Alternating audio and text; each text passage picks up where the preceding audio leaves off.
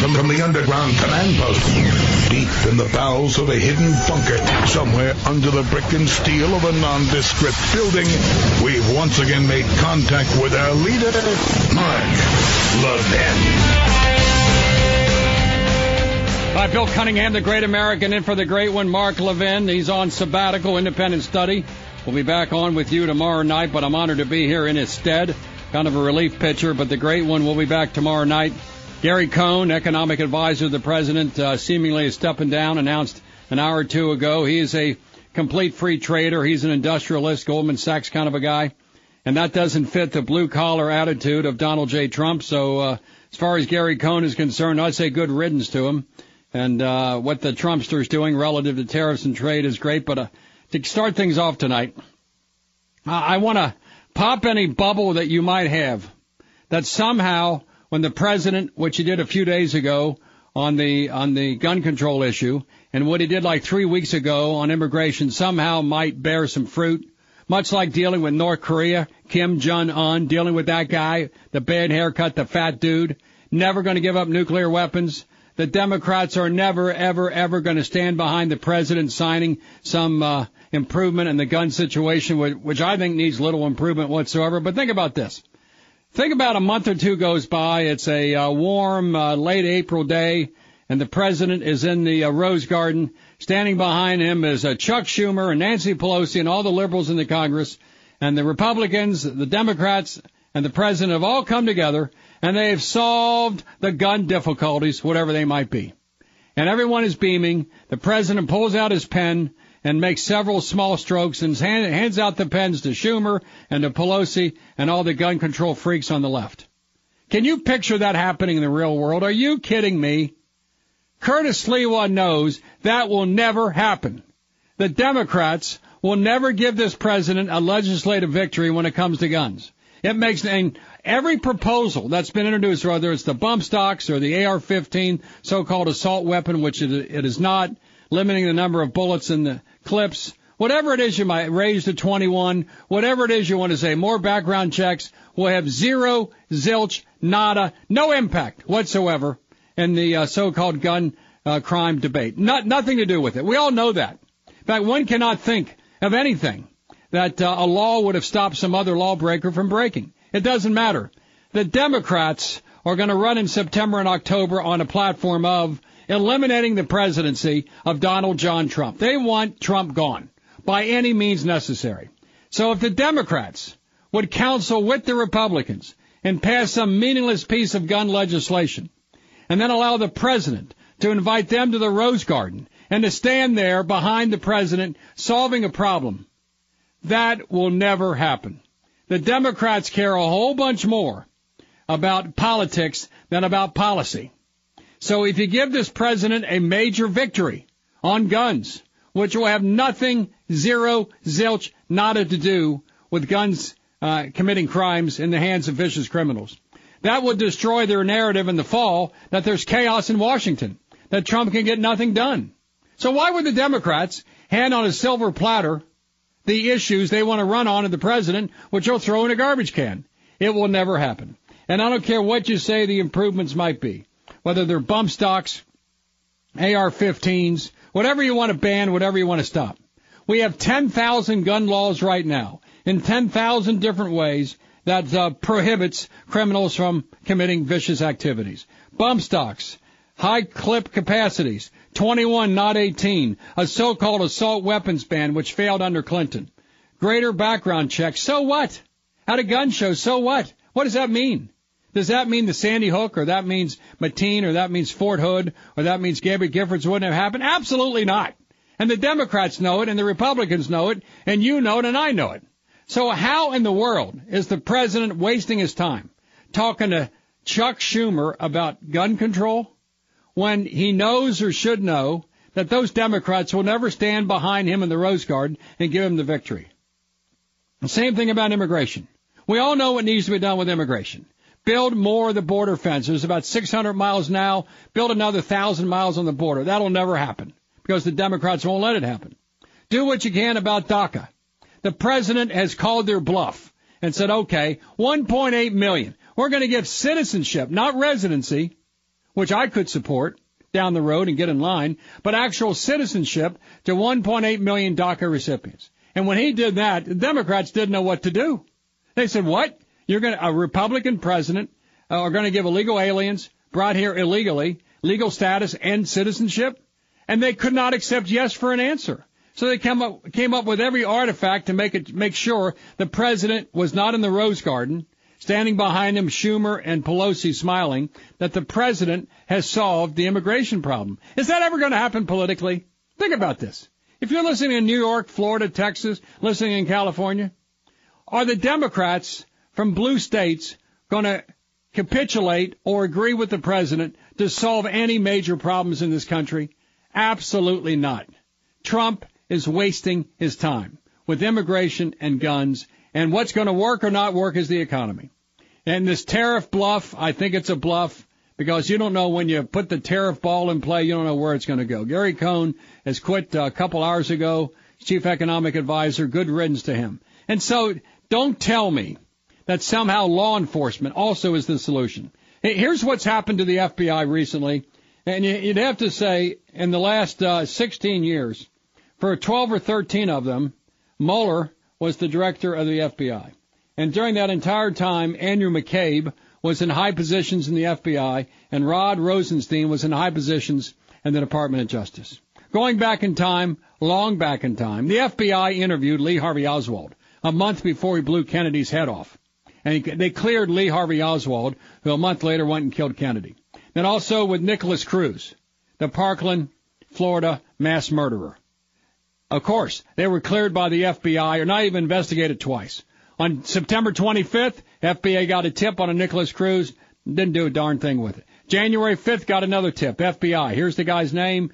He's a mass murderer in waiting. He's going to shoot up a school. He's got an AR-15. He's got mental problems. Guess what? Nothing happened. Zero, zilch, nada, nothing happened. And this was during a time, among other things, that Cruz assaulted fellow students, cursed out teachers, kicked in classroom doors, started fistfights on and off campus, threw chairs, some chairs in school through windows, threatened to kill other students, threatened to kill teachers, threatened to kill his own mother, and his uh, surrogate mother, mutilated small animals, and dr- drank gasoline, and also cut himself.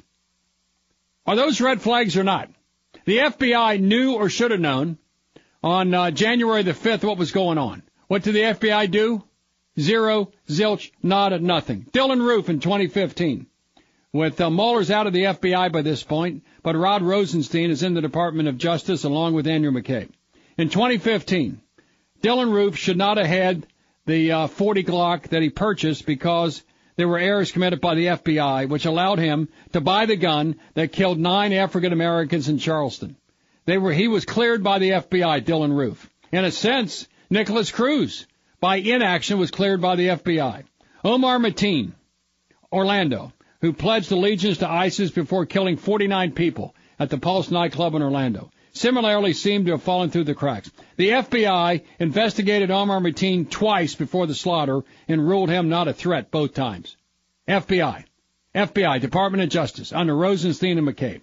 Later, uh, before that, Major, uh, uh, Army uh, Major uh, Nidal Hasan had been in contact directly with Al Qaeda terrorist Al Awlaki and many others, and they declined to investigate him. A congressional probe found that the FBI had failed to alert the U.S. Army about Hasan and that the shooting could and should have been prevented. He killed 13 brave American soldiers about to be deployed to Iraq because the FBI cleared Hasan, who went on to kill American soldiers, brave American soldiers. In 2013, the Boston bombing, under the leadership of Andrew McCabe and Rod Rosenstein, and by that point, uh, Mueller had just left the FBI. America was notified by Russia that the Tsarnaev brothers were terrorists and that they were going to commit an act of mass terror in America. Of course, an FBI-led task force questioned the future terrorists and murderers, and the FBI cleared them. So the FBI cleared Lee Harvey Oswald. They cleared indirectly by inaction Nikolas Cruz. They cleared Dylann Roof. They cleared Omar Mateen. They cleared Army Major Nidal Hasan. They cleared the Tsarnaev brothers. In fact, one might ask, The best way to predict a future terrorist or mass murderer is if the FBI interviews somebody, and guess what? They get cleared. I don't want to be cleared by the FBI. And this is a constant difficulty because the FBI, consisting of about 34,000 agents, are completely, utterly overwhelmed. Investigating irrelevant stuff like the Russian collusion delusion and not investigating important stuff like the Boston Marathon bombing, like the Fort Hood shooter, like Omar Mateen, like Dylann Roof, and like uh, Nikolas uh, Cruz. They were so overwhelmed they could not do their job. Every part of government failed with Cruz. Every part. The federal government failed through the FBI. The state Children's Protective Service in Florida cleared Nikolas Cruz and said no difficulty. Broward County knew or should have known, the Sheriff's Department and the CPS, 39 visits, that he committed numerous felonies, including carrying weapons to school, including bullets, including fights, including grand theft, including a bunch of other stuff. But Broward County had a policy with the uh, school that they would stop the uh, classroom to prison pipeline because that's what Obama wanted. So I look at this and, and so now instead of dealing with the inactions, the inefficiencies, and the incompetence of the FBI, the state of Florida, every level of government, it's all about some inanimate metal object, or it's about a freedom loving organization like the NRA. Sick to death by this. And the media continues to cover a bunch of complete irrelevancies, like Sam Nunberg last night, who seemingly was drunk on CNN, saying that he had information about the president knew about the Russian meeting. Then CNN sends over uh, their reporters to Thailand to investigate a Russian prostitute who says she has the dirt on Trump. Complete irrelevancies. Your reaction. Let's continue. The line tonight, of course, is uh, 877 381 3811. 877-381-3811. This is driving me frigging crazy, what I'm watching in my country. Important good stuff is going on. The president is having a tremendous first more than a year of his presidency, by any fair measurement. There is not chaos in the White House. There might be chaos at CNN because Jim Acosta has not been called on recently, but there's not the chaos described by the mainstream media because America is working. It is successful. We're doing things. It's okay. And if it would take four or five completely irrelevant so-called gun control steps that would stop the madness, I'd say, okay, let's do that four or five things. But I guarantee you, when the Democrats will not give this president any legislative victory, if they would, give him a bump stock ban or a high capacity clip ban or 21 instead of 18 or a greater background check, whatever they would give him. And then there, uh, and then there would be another and another and another mass shooting the radical leftists would say, you know what? We did all those things, but it wasn't enough. We have to do more and more and more. And it will never stop until every gun is confiscated and the freedoms that we all love have evaporated. Let's get your reaction. Once again, the number to call, Bill Cunningham, the great American, in for Mark Levin, is 877-381-3811. Cunningham in for Levin. Mark Levin.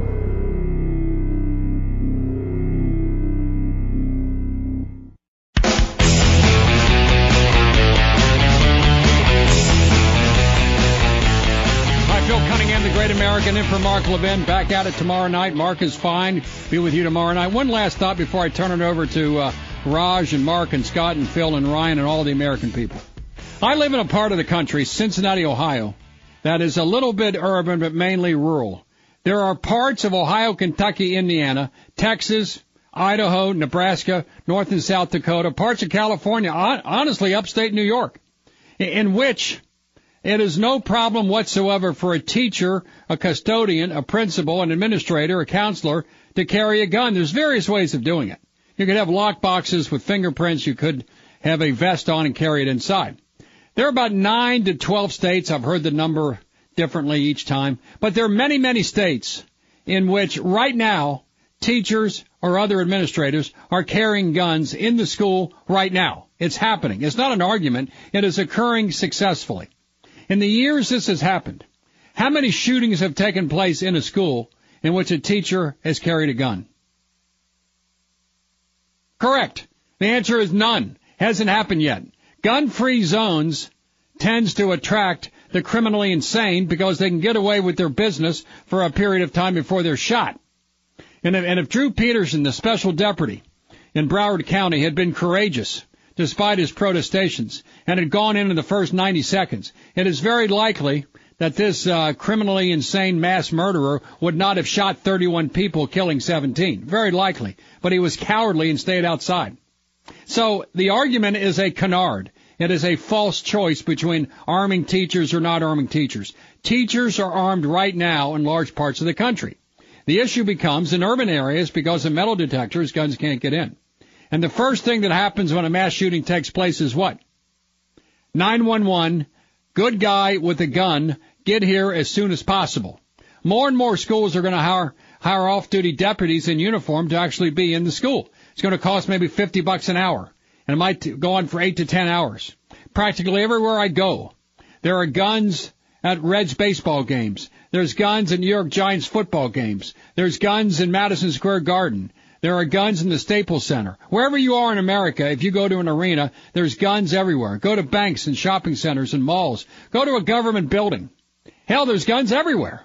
The only place that we don't put a gun is where the most precious item in America exists, which is young children. We don't give them the same props that we give Giant football games or Denver Nugget basketball games or Lakers ba- uh, basketball games or Dodgers baseball games or Reds games. We don't do that. Why is that?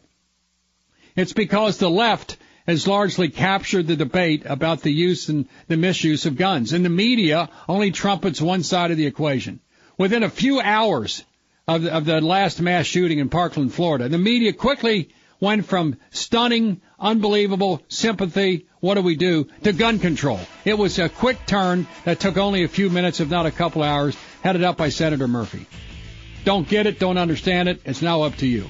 As we continue, let's go to the calls. I told Richard Sementa, I'm done babbling. The executive producer, he's the Steven Spielberg of Mark Levin. We have Raj and Mark and Scott and Phil and Don. If a line becomes available, 877 381 3811. Let's continue. Bill Cunningham, the Great American.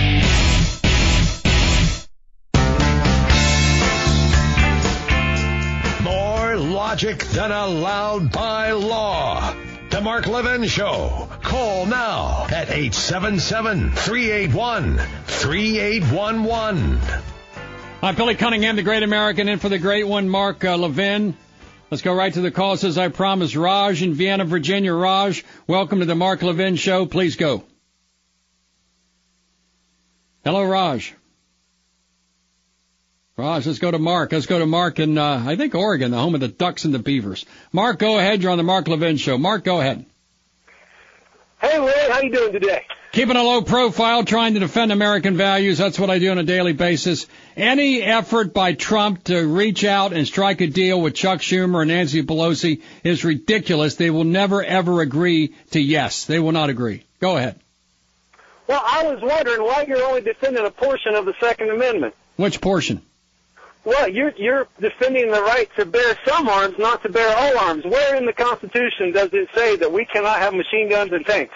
Well, it says it because certain federal judges under Marbury versus Madison have said that there's limits to the Second Amendment, much like in the First Amendment. You can't, it doesn't say you can't yell fire in a movie theater, but you can't because there's always limitations to unbridled rights. Otherwise, you could have a bazooka, you could have a nuclear bomb, you could have a nuclear submarine. And so I understand certain limitations. The words are not there, but because of the robes, the robes have given to the Constitution meaning and uh, deductions and exemptions and conclusions and inconclusiveness by describing the Constitution in ways the founding fathers would not recognize. And so, yes, uh, any right, any right in the Bill of Rights is not unbridled. They're not complete, and the courts have uh, pared away from certain of the rights that we have based upon uh, human experiences then existing. Which, as a lawyer, as a former attorney general, I agree with. Go ahead, Mark. You don't believe that that's an example of judicial overreach to limit our rights to bear arms as American citizens? No, I do not, because So let me ask you this. Let me ask you this. Can you yell fire in a movie theater?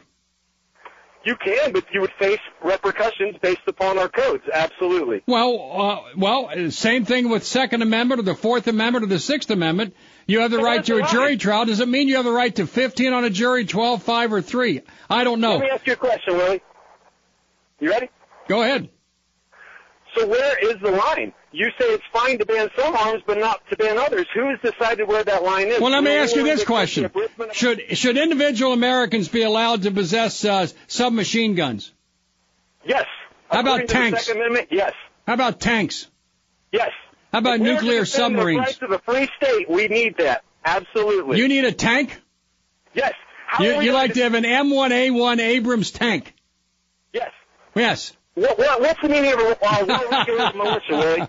Well, I'm comfortable with the idea of defending myself, but I'm not comfortable with everyone in the world having a tank and a bazooka.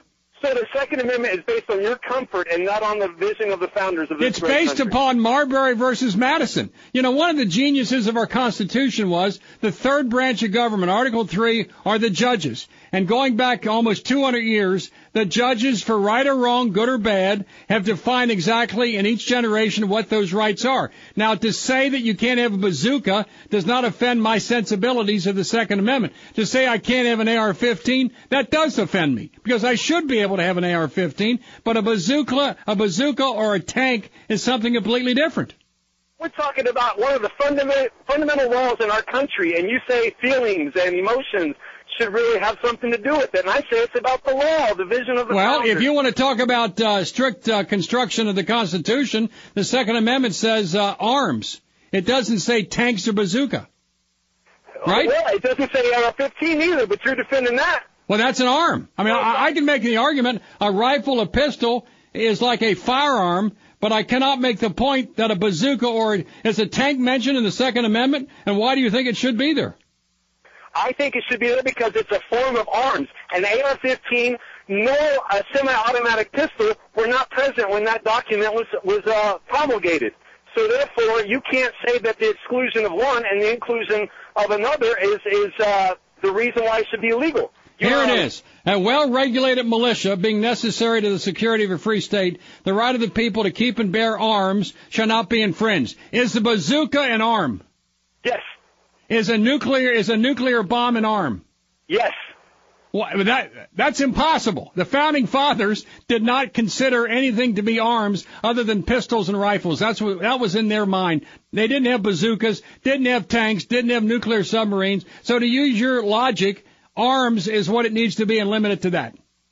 They had no semi-automatic weapons, period, Willie. But they had arms. Arms. Not semi-automatic arms. They had- didn't. Well, I don't know about that. They, uh, but well, I'm not so sure. But nonetheless, to turn your argument on its side, arms does not mean these other weaponry. Arms means guns, and I'm rather unlimited when it comes to guns. AK-47s, AR-15s, that's fine. But somehow, if the legislature wants to pass a law that changes the Second Amendment, who's going to interpret whether or not that is correct or not? Well, your statements reveal your ignorance, sir. I'm ignorant. Let me ask you this. Have you been an assistant attorney general and have you, do you have a Juris Doctorate degree? Come on, you're a radio lawyer. You don't use your. The hell I don't. I've been a federal law clerk. I've written books. I've defended criminals in court. I know exactly of which I speak. I've spent most of my life practicing law, and Mark, because you're disrespectful, you're out of here. Let's go to Scott in St. Louis. Scott in St. Louis, welcome to the Mark Levin Show. Scott, go ahead. Hey Billy, wow, that's going to be a hard one to follow up on. Well, you tell me when the Uh, when, when the founders, when Madison and Jefferson wrote arms, what were they referring to? Weren't they referring to guns? th- just uh, no, they're they're referring to guns, but I, I, all, all I can say about that is I I want to know where he lives. I feel well protected, I guess. Yeah, I mean, if that guy's got a bazooka and a tank, I want to live next door to him. Yeah, right. No, I, I called because you know I hear you're absolutely right. There's no way that Nancy Pelosi and Chuck Schumer are going to stand No. behind Trump. No, no. anything because because they don't they won't have nothing to rail against. Okay, that's that's the key right there. Well, can you imagine? I think Trump kind of said last week, in a sense, he said, you pass whatever it is, bump stocks are gone, automatics, semi-automatics, whatever you pass, he's going to sign. And so when he said that, they said, oh no, we can't let that out. We, can't solve the problem. We want to we want to talk about the issue in the fall and win the House and Senate. We don't want to solve anything. That's not our job. And so for Trump to think that Nancy Pelosi is going to want to solve a problem, are you kidding me? Common sense. You know what? There, there are so many common sense things. That, you know what? Where I live at, Billy, we have uh, there's substations in almost every damn every gas station has a substation, police substation. Good. And if you're not willing to, if you're not willing to arm the faculty of a school, okay, fine. Then put a substation either Right. in or, or or near a campus. Is that going to stop it? I mean, at, at this campus, I assume the Cruz knew that uh, Deputy Sheriff Peterson was there. I assume he went to school there. He got he got expelled numerous times, got suspended numerous times. But I assume that he knew Peterson was somewhere on campus. Now this is like an 18 acre campus. This isn't like one building. But maybe he knew he wasn't at that building. I don't know. But that didn't stop him anyway.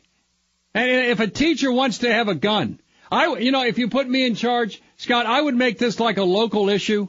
And I, I would have a national background check system. And then if the state of New York and the state of California and Illinois want to do different things than Ohio, Missouri, Idaho, and Oklahoma, that's good with me. Why not make it more of a local issue and let the locals decide whether or not there's armed cops or armed teachers in the school? They know more about it than you and I do in each school district, right? Well, absolutely. And then the same people who are railing against people having packing weapons are being protected by weapons themselves. especially the Hollywood, Hollywood left when they when they're rapists and harassers preaching to us about sexual harassment. Their movies are filled with rape and guns and machine guns and heads being lobbed off, talking to us about violence. And this is the group saying they have an anti-gun attitude when their films are filled with guns. I mean, they are the hypocrites. And the worst place to be as a woman right now is in Hollywood, where you're going to be raped or harassed by Hollywood lefties that preach to you and I about how to behave with women. Well, you know what? That's another thing too. You know that, that Trump wanted to make 20, 21, or 21 years old to buy a gun. Yeah. Wow. But What about a woman who's a 20 year old parent? That, or, or, a, or a single male parent that's got his, that's 20 years old has a kid. What, he's not supposed to have a gun to protect his family? It's ridiculous. I mean, what's it, 25, 30? Well, what other constitutional right has an age limit on it? Can you, t- I mean, I mean uh, does it say the freedom of speech begins when you're 21? Does it say you can practice your religion when you're 21? You can associate when you're 21? You can read the newspaper, listen to Mark Levin when you're 21? What other constitutional right is limited as an adult? This, the only thing I know, the only thing I know of is you can't buy alcohol until you're 21. I think that's stupid too. That I mean, you mean to tell me an American soldier in Iraq defending this nation, he's 20 years old, can't have a Bud Light? It's ridiculous. It's ridiculous, and should.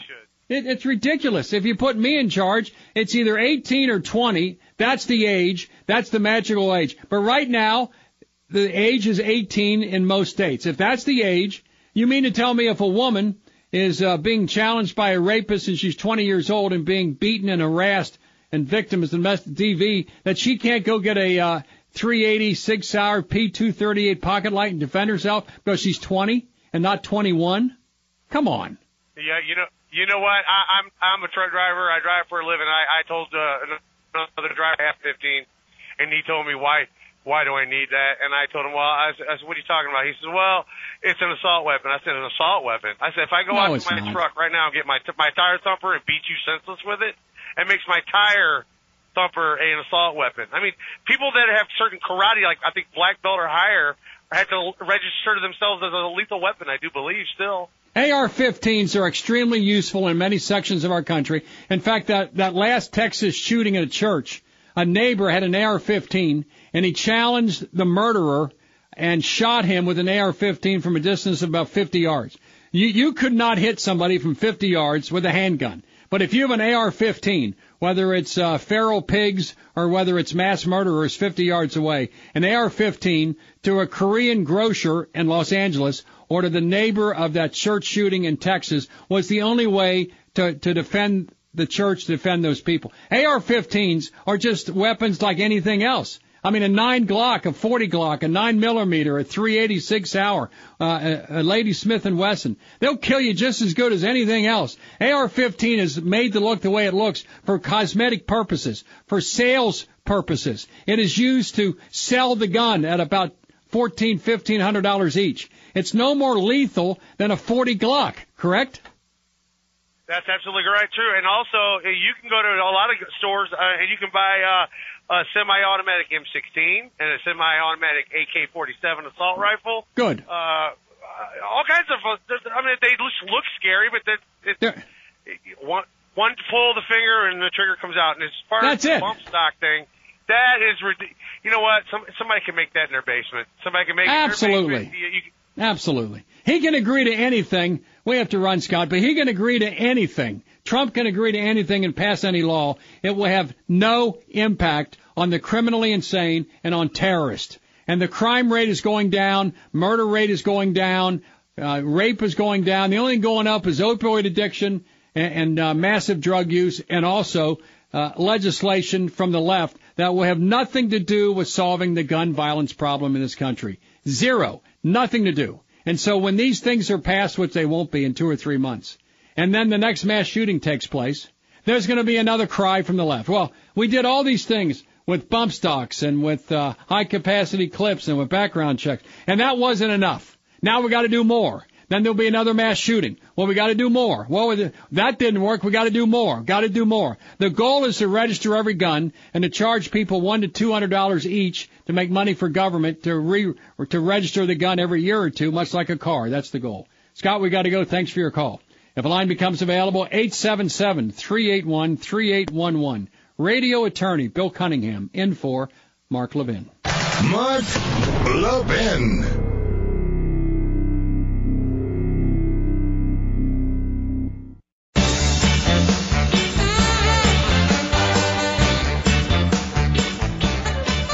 Know, I have further evidence that the Mark Levin audience is the best in radio. When you make a mistake, you're uh, corrected. This is from Denny from Dayton, Ohio. AR-15 is not effective against feral pigs. In coastal Carolina, they use 50 cal sniper rifles. That's what it takes to safely take down a feral pig, and they do it with night scopes. Very real problem. Those who work in cubicles would have them try handguns. Great point. Great point. Let's continue now. I, I tell you one other thing to consider uh, is, is this: that an AR-15 or an AK-47 or a bunch of other semi-automatic rifles have little functionality difference to a 40 Glock, a 357, or a, uh 1912 uh, slider. About the same thing. You know, the effect is the same. If you get shot by a 357 or a Glock, even my little 380 Sig Sauer pocket light, the result, effect is going to be about the same, which is you're dead or mortally wounded. It doesn't make a whole bunch of difference. It is cosmetic more than anything. It is not changing the outcome of some event. I watched the clown, Jeffrey Toobin of CNN about a week ago say, well, the 40 Glock is no match for an AR-15. The hell it isn't. If the cop had walked up behind Nikolas Cruz, or just from 20 or 30 feet away, with a 40 automatic with 14 shells and started unloading on Nikolas Cruz, believe me, he would be dead. It would stop. The reason cops carry Glocks is because it is heavy ammo and it has about 2,000 feet a second, as opposed to an AR-15 that's about 2,700 feet a second. But the effect on the human body is exactly the same, which is you're dead, and it stops you. I'll ask you this question: How many times has a cop shown up at a mass shooting and stopped it in progress? Can someone give me one example in which police in their ninja outfits show up at a mass shooting, and the police during the mass shooting stops it from transpiring. Can anyone think of one incident of a cop or a bunch of cops stopping a mass shooting in stroke as it's going on? Uh, I'm in the news. I'm on the radio six days a week. I read everything I can. There might be one or two, but I can't think of any. And the reason is cops show up later when all the carnage is completed, and normally the mass shooter, criminally insane, or terrorist is dead. Omar Mateen, dead. Dylann Roof is the exception. Didn't have the guts to kill himself. He should have killed himself. But it, it is a canard to say, call the police. They will come and stop a mass shooting. Give me an example. Call me. Tell me where I'm wrong. 877-381-3811. Can you think of one circumstance in the literally thousands of shootings that we've had, a few of which are so-called mass shootings, where a cop shows up at a mass shooting as it's going on and stops it from ha- from happening. Drew Peterson was in that situation in Broward County. He he was there 90 seconds after the event took place, and it was six minutes long. He could have ran up to the third floor and probably stopped it from happening, but he did not do it. A coward did not do it, and he's a coward. Even the clown Sheriff Israel says that Drew Peterson should uh, he was going to fire him. So let's continue. The line becomes available 877 381 3811. A great night. Tough weather on the East Coast. Rest of the country doing quite well. Bill Cunningham, the great American, in for the great one, Mark Levin.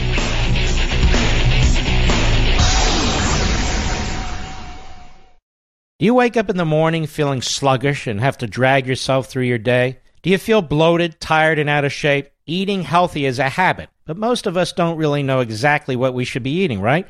How much we should be eating, and how to properly prepare it. This is why I drink Field of Greens every morning before I start my day. Just one scoop of Field of Greens has a full serving of real, USDA certified organic fruits and vegetables. Helps boost your immunity using antioxidants, prebiotics, and probiotics. Now, this is real food, not some fake supplement lab powder. Just read the nutrition facts panel on the side. Go to brickhouselevin.com and get 15% off your first order with the offer code LEVIN. Now, you know you're not going to start cooking fresh fruits and vegetables, so let's not pretend. Just get one full cup of fruits and one full cup of vegetables every day with Field of Greens. Go to brickhouselevin.com, brickhouse.levin.com, offer code LEVIN. He's here. He's here. Now, broadcasting from, from the underground command post, deep in the bowels of a hidden bunker, somewhere under the brick and steel of a nondescript building, we've once again made contact with our leader, Mark Levin. No, not here tonight. Be back with you tomorrow night. Bill Cunningham here, the great American. And, uh, I want to I want to talk about this canard out there by Jeffrey Toobin of CNN that the Glock is no match for an AR-15.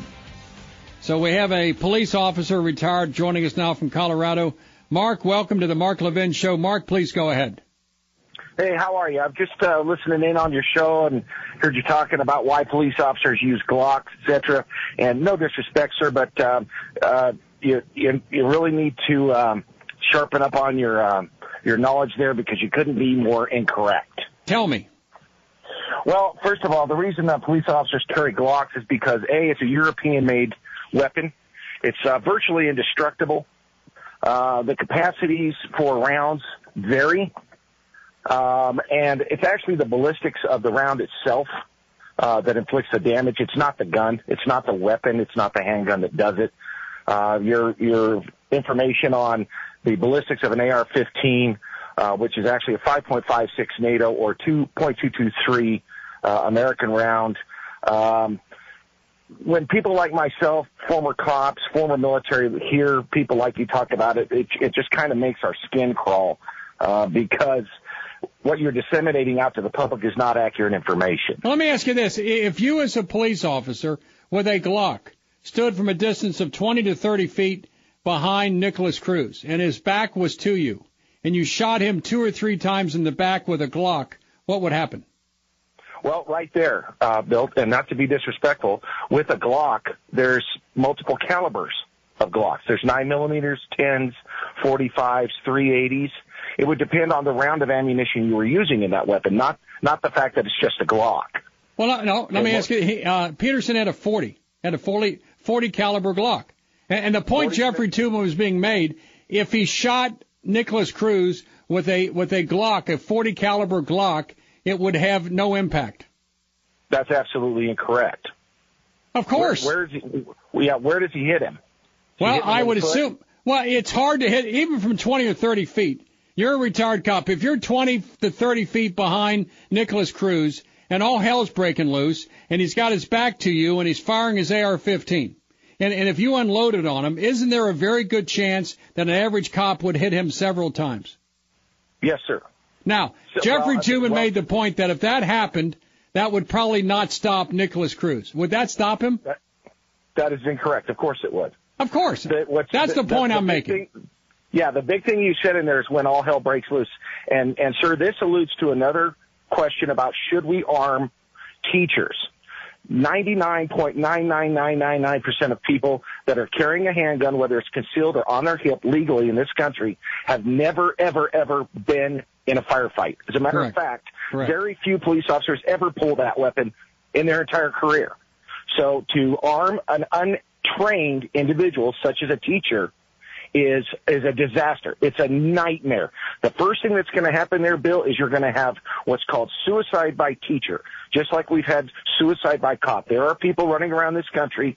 Their mission is to engage a police officer in a firefight, and they're going to lose 99% of the time. That's called suicide by cop.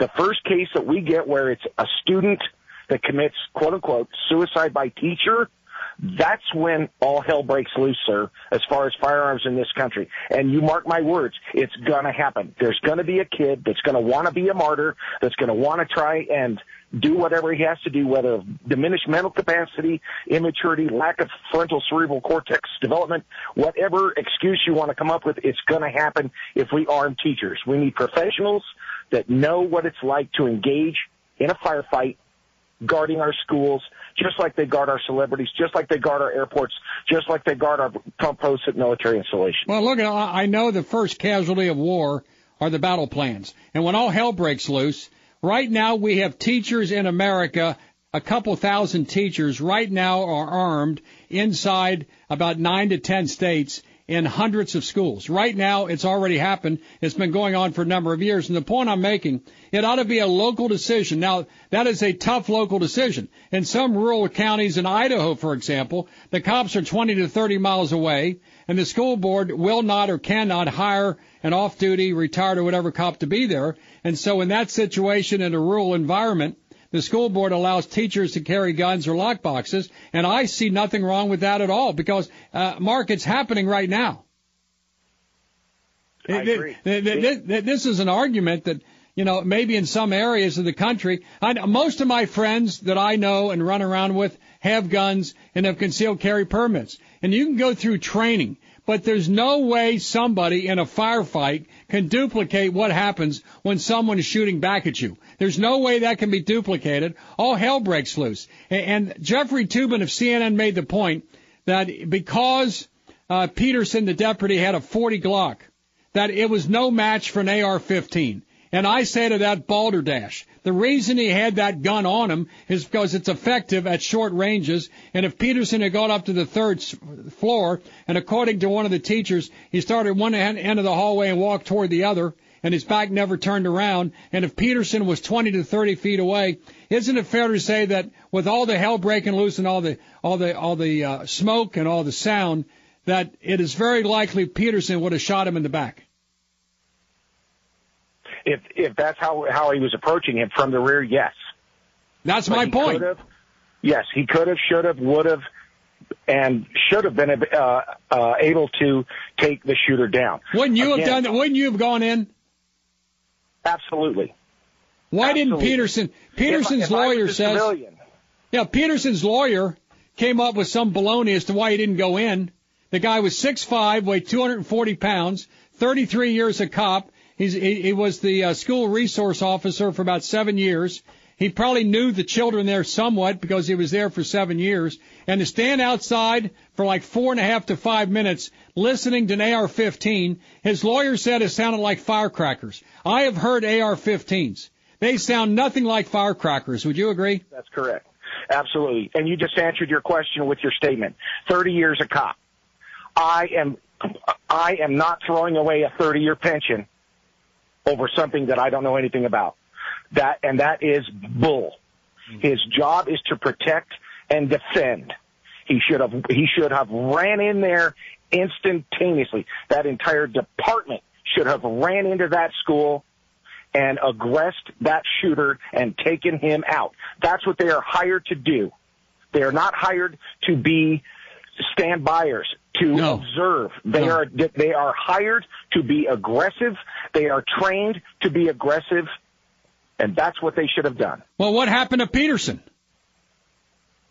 Nobody was there. There was no command officer there. He, he was the school resource. It was the SRO on site. It took about eight minutes for the first cop to arrive. They didn't know it, but at that point, Nikolas Cruz had already left, but they didn't know that. And according to uh, according to the Coral Springs Police Department, Broward County sheriffs were hiding behind their cars. One of two scenarios is only is only likely in that in that situation. One, Deputy Peterson or Officer Peterson said, "I'm not throwing away. I'm not risking. I've got 30 years in this job. I'm not risking it." Or two, someone above him told him to stand down. Those are the only two scenarios. Well, you know, I'm sure he was thinking, there's no way a cop hearing an AR-15 would ever, ever confuse that sound with a firecracker. There's no way. That's very true. I, I've heard it. I've stood next to people. I own an AR-15 and I shot it. And frankly, I got rid of it because I didn't feel comfortable with it. Much like I don't feel comfortable comfortable with uh, with uh, with chainsaws. Uh, I don't feel comfortable using them. And I shot my AR-15 a little bit, and I gave it to a friend of mine. I didn't want it, and, and I kept my own weapons, which are handguns, and I felt uncomfortable. And once you're around an AR-15 or an AK, you never forget that sound. And Peterson's lawyer said a few days ago that the reason he did not not enter, he was confused and thought it was firecrackers. Absolutely insane. All right. Absolutely insane. Mark, thank you. Let's continue with more. Brian in Tennessee. T is for Texas and T is for Tennessee. Brian, welcome to the Mark Levin Show. Please go ahead. Uh, I hate to jump on the bandwagon, but uh, my, I, originally I want to talk about the fact that when they discussed arms in the Constitution, they were talking about all the weapons. We have nuclear arms, we have cannons, small arms, which is what a rifle is. Rifle and pistols are small arms. That in, means that there's obviously larger arms. I'm retired military and, and I did the police thing and, uh, I read an article today to go with what was just said is there was a captain, a female captain that told them not to go in. And like the gentleman said before me, he didn't want to mess his pension up. Well, there, has been reporting on that, Brian, but that could not have happened until about eight minutes into the incident. Peterson was there in the first 90 seconds. There was nobody telling him to stand down in the first 90 seconds. He was he was on site. He was at the freshman building outside, and his lawyer said he thought it was firecrackers and didn't think it was uh, happening inside the school. And I would imagine all hell was breaking loose. I would imagine hundreds of kids were running and screaming. I would imagine there was smoke everywhere.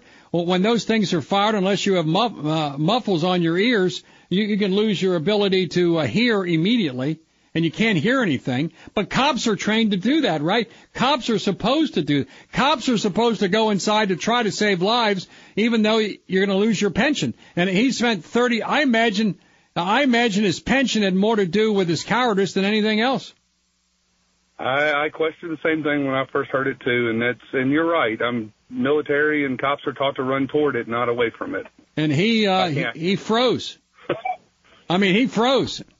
And there, there was reporting a couple of days ago that they had school started Wednesday, Thursday, and Friday of last week, and a couple teachers went inside their classrooms, shut the wooden doors and locked them, and would not let students who were pounding in the door into the classroom.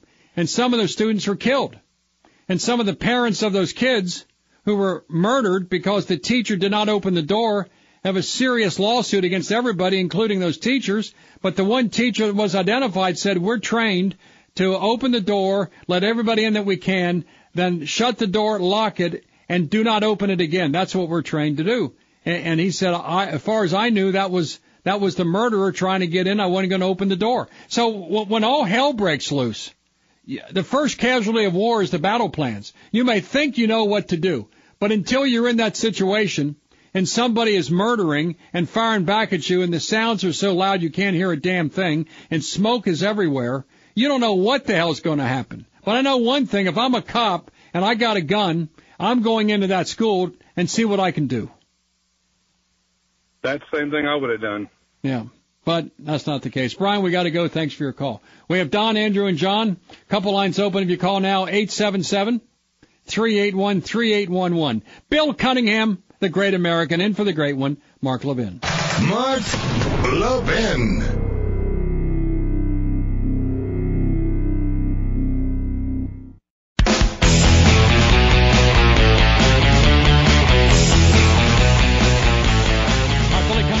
American, in for the great one, Mark Levin. Did you see this on the Drudge Report? That is Dick's Sporting Goods and Walmart are being sued by a 20 year old alleging age discrimination, which of course it is. A 20 year old Oregon man has accused Walmart and Dick's Sporting Goods of age discrimination for refusing to sell him a rifle. Tyler Watson filed a Oregon County Court lawsuit against the retailers on Monday, what, yesterday, day before yesterday, six, uh, yesterday, six days after they announced they would not sell guns to buyers under the age of 21. Oregon law allows state residents to buy shotguns or rifles as of the age of 18. And Oregon, the home of the Ducks and the Beavers, are not exactly a conservative enclave. Federal law allows people 18 and older to buy rifles or shotguns from licensed dealers. Watson's lawsuit may be the first of its kind, his attorney has said uh, in the great state of Oregon. He went to Field and Stream. Field and Stream is owned by Dick's in Medford, Oregon on February the 24th for the purpose of buying a 22 caliber Ruger rifle. He left after being told that they would not sell him the firearm because he's 20 years old. Can you tell me the stupidity of that policy? 18, 19, 20.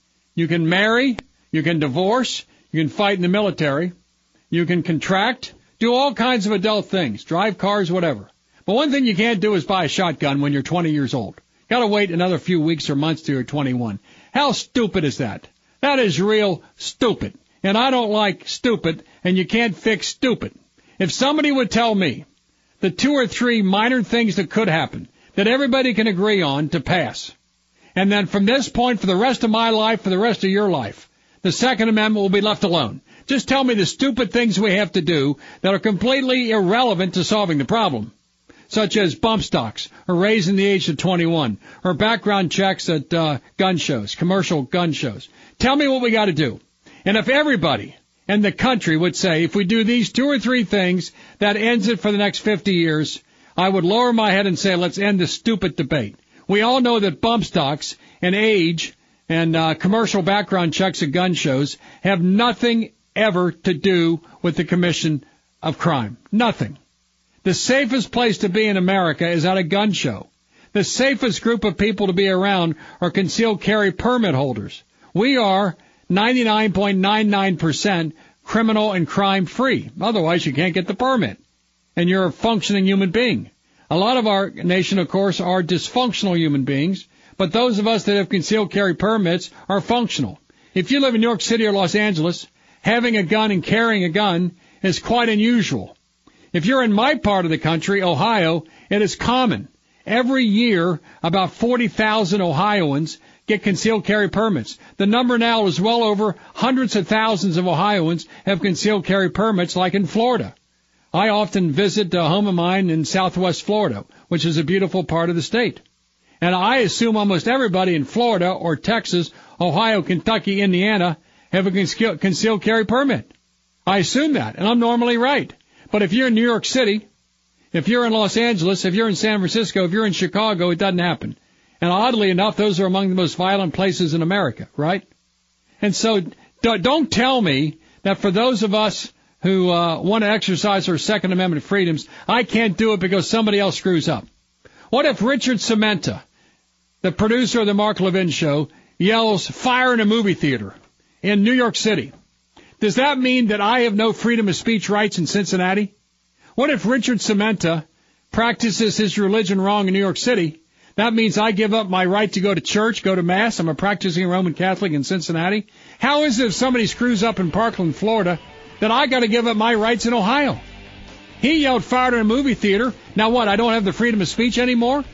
If he did something wrong with a gun, that doesn't mean I lose my gun. Let's continue. The line becomes available 877 381 3811. It's always an honor. I'm a fan to sit in for Mark Levin. Bill Cunningham, the great American, in for the great one, Mark Levin.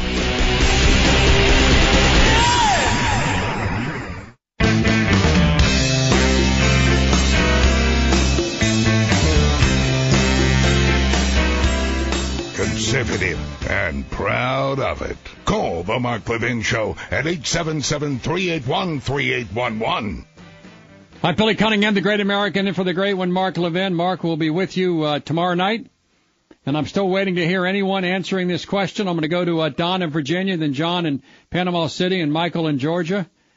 Can you recall any circumstance where police showed up and stopped a mass shooting uh, as it was going on? So what is the value of having an officer arrive when it's almost always irrelevant? Let's continue with Don in Virginia, the home of the Cavaliers, the number one ranked team in college basketball next to my Xavier Musketeers. Don, welcome to the Mark Levin Show. Please go ahead. Hello, Don. Hello, Don. Hello, Don. Goodbye, Don. Let's go to John in uh, Panama City in the Panhandle. John, welcome to the Mark Levin Show. John, please go ahead. Hey, Bill, you're a great American. God Listen, um, I was a teacher in Broward County. And I got to tell you, well, go back to your point that um, nobody, no cop has ever come in and and 10, 11, 12 minutes afterwards and stopped the shooting. I had many friends that would have been happy to carry a gun, you know, a concealed weapon as a teacher and um, been able to stop. Think about the uh, the uh, coach. Yeah, athletic director. Yeah, yeah, that yeah. guy. He if he had was allowed to have a gun on campus, he would have easily been able to. uh I mean, he put his body in front instead of having his gun to shoot that guy. I know hell breaks loose. I know that you know cops from 20 or 30 feet have a hard time hitting an assailant. I know most cops will spend their entire career and never shoot a shoot a weapon in anger, not one time, and nobody knows what's going to happen. The sounds are so loud you lose your hearing. There was smoke everywhere because of all the discharges. I'm sure there was screaming and moaning and blood everywhere. Having said all that, I'd rather have an opportunity, a chance at saving my life and others by even having a 380 semi-automatic, something small, which can fit in the vest pocket without even seeing it. I'd rather have the opportunity of maybe saving my life and others than simply being uh, fodder for the cannon. I, I, I just believe that, that, that, that you're in Broward County, and since you were there, I want to spend, I have an article out of Broward County that said in, uh, in 2013, a bunch of signatories passed the Collaborative Agreement on School Discipline. This was under the Department of Education under Obama, and Obama thought there was a school to prison pipeline. He wanted it stopped. And so he put out a missive from the Department of Education, do everything in your power not to turn students over to the criminal court system.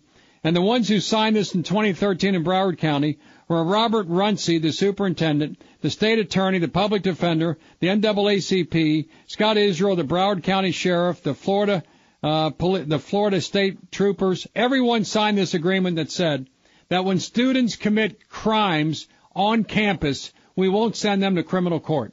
So Nikolas Cruz committed all these felonies uh, at school, and because of politics from the left, nobody referred him to the juvenile or to the adult court system for prosecution. If they'd done their job, which is turn in felon, in this case Nikolas Cruz, he would have had a record of not being able to buy the gun. But nobody talks about that, do they? They're right on the point because that uh, superintendent, they brought him down from somewhere in Michigan. He's a liberal, and uh, this Scott Israel, he's a lib. And I'm telling you, that's all politics with the sheriff's department down there. I know for a fact that that's the way they operate. And you know, uh, he's a big buddy. Israel's a big buddy with, uh, you know, what's uh, what's her name? The uh, you know that uh, left wing uh, uh, uh, congressman from down there.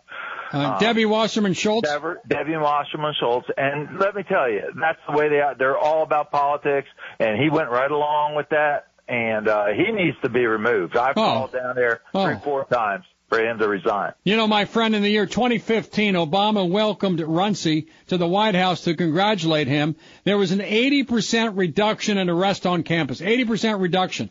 And in Cruz's case, he committed numerous felonies, including bringing weapons to school, bringing bullets to school, kicking in classroom doors, starting fights, cursing out teachers, throwing chairs out of windows, threatening to kill other students, mutilating small animals, pulling a rifle on his mother, drinking gasoline, and cutting himself. He committed numerous felonies, but Runcie and Israel did not want to prosecute him because they were getting awards from Obama. And so, can you imagine when you were in high school or I was in high school, if I show up in high school with a weapon, if I show up and beat up students or threaten to kill teachers, what happens? The police come in and take you out. They convict you. You have a record. You can't get a gun. So the liberals made it easy for Cruz to get a gun. And when he did, they blamed the NRA. Exactly. I couldn't agree with you more. And the NRA has no responsibility here at all. They're a great organization, and this stuff where they're blaming them, blaming the guns, blaming the NRA is a joke. They're blaming everyone but the perpetrator and those that allowed it to transpire. Th- How about 39 visits from the police department and CPS, and in 39 visits, knowing felonies had been committed, they would not arrest him because there was a policy against the arrest of students. And, and he was never expelled. He was always transferred and suspended and kept coming back. This guy was waving red flags saying, I'm going to be a school shooter. He kept doing it for years. The FBI knew or should have known. The state knew or should have known. Broward County knew or should have known. The school district should have known. And he should have been prosecuted for dozens of crimes previously. Why pass more laws if we don't enforce the present ones? Exactly. And, you know, so many people agree with you in Broward County, but it's such a political No. situation with uh, Israel and, and that superintendent. It's unbelievable. This this agreement said we're not going to convict felons of crimes. We're going to set them free and let them go get guns and kill a bunch of people. Hey, it's it's an unbelievable thing, and and I don't see much media coverage. When CNN pitched their tent down there for a week, they interviewed Robert Runcie on a regular basis. They didn't bring this up at all. It was a non-factor. I, I thought Jake Tapper, surprisingly, on that one Sunday, I think about eight, eight, nine days ago, did a pretty good job exposing Scott Israel. But Runcie got a free pass when he's the one that initiated the policy not to cause felons to be arrested on campus for felonies. I mean, it's the broken window stuff. You deal with the little stuff, never go to the big stuff. And, everyone around him knew it was Nikolas Cruz who was the school shooter before they could identify him. I, this was a failure at the federal level, the state level, and the local level, and had nothing to do with a voluntary, not-for-profit civil rights group. John, we got to go. Thanks for your call. Now let's go to Joey in Queens. Joey in Queens, welcome to the Mark Levin Show. And Joey, please go ahead. Hi, pal. Look, I just curious one thing. All right, you went through the whole litany of of of, of bad things that Nikolas Cruz did, but but I know you say don't pass more laws, but legally, even though he did all those things, you have to admit that he can walk into a gun show and buy a gun legally, and then after he shoots it up, everybody's going to say, "See, he bought the gun legally." There's got to be a problem where an illegal alien knows that they can come to this country and buy a gun at a gun show. We have to stop that. We have to stop be- people being able to buy a gun without a background Well, Joey, check. you know, there's been, I hear what you're saying, and the problem I have is this. There is no evidence that gun show sales have anything to do with stopping crimes. For example, if there's a criminal, an alien, whatever you want to call him, and there's commercial background checks, all it takes is for that girlfriend, or that boyfriend, or whatever, to walk in, a brother, a straw purchaser, and go ahead and buy the gun. It, it, it, it's, a, it's, a, it's again a level that will have no impact on crime whatsoever. If there was ever a gun show sale that resulted in a serious crime, the media would play that up big time. And the reason they haven't done it is because it doesn't happen. No, but all the sales are legal. Well, no, they're legal, but when you track the gun down on a mass shooting where it came from, not one time did it come from a gun show. And I, I've been to many gun shows. I go to gun shows. I'm safe as in my mother's arms in a gun show. There's not a problem with gun shows. So it's again a piece of legislation that would have no impact whatsoever on criminal misbehavior, makes liberals feel good, but it's another layer of bureaucracy that people shouldn't have to go through. And when you have background checks, about 30 to 40 percent are false positives. There's all kinds of people named Joe Brown and Jim Smith and whatever, and it's a complete collapse. Most of the time when you have a felony conviction in the county, they do not send that information to, to the state. They don't send it to the feds. Dylann Roof got a gun because the FBI was behind and logging in his numerous criminal activities ahead of time. The system is in collapse. Joey, why don't we fix the present system before we enact new laws that aren't going to work anyway? Yeah, but it just seems like such a talking point to me that the guy from Sandy Hook got his gun legal because his mother left it to him. You shouldn't be allowed to leave your mentally ill child a gun. That's Joey, it's ill- in Connecticut. Well, Adam Lanza, should not have been taken to gun ranges by his mother. He was mentally deranged, and this mother thought it might be good for him to go to gun ranges and shoot AR-15s. Now, if she had a gun locker and locked it up and nobody had the combination but her, that would be responsibility. But she committed crimes when she did not properly secure her AR-15 that Adam Lanza used to kill her, then kill 26 people at uh, Sandy Hook. It was already against the law what she did. So what else do you, what other law do you pass on a book somewhere and say, okay, the Adam Lanzas of this world won't get this gun now because we passed this law. They violated all the laws anyway. And any, no responsible parent ever should have taken a mentally ill child to a gun range to shoot AR-15s. That was already against the law. Not in Connecticut, not properly securing your gun is against the law. Shooting your mother in the head is against the law. Murdering 26 people, including 20 students, is against the law. What else can you do? What other law can you pass? Him actually acquiring the gun legally. Well, she acquired it mother willed it to legally. There was nothing No. wrong with her at all. She No, could acquire the gun in Connecticut, which is a pretty tough state, and she got it legally. And then she did a horrible job as a mother by allowing him access to her guns when he's mentally ill. And, and in fact, Adam Lanza kept a journal of numerous mass shootings in his bedroom and kept track of how many, how many people were killed in mass shootings. Now, the mother, with that in her home, should have known what was going on. It was against the law what she did. What other law can we pass? Hmm, all right, all right. Joey, thank you for your call. Thanks for calling. Let's continue with more. If a line becomes available, 877-381-3811. Still waiting. Can anyone, and Mark Levin's audience is the most bright in the history of talk radio, better than Rush, better than mine, better than uh, Laura, better than my hero, Sean Hannity. Be- better even than maybe Curtis Sliwa. The audience here is tremendous. Can anyone think of an occasion where a police officer shows up and stops a mass shooting as it's going on? Peterson had that chance, didn't he, in Broward County? Look how he acted. Let's continue with more. Bill Cunningham, the great American, in for the great one, Mark Levin. Mark Levin.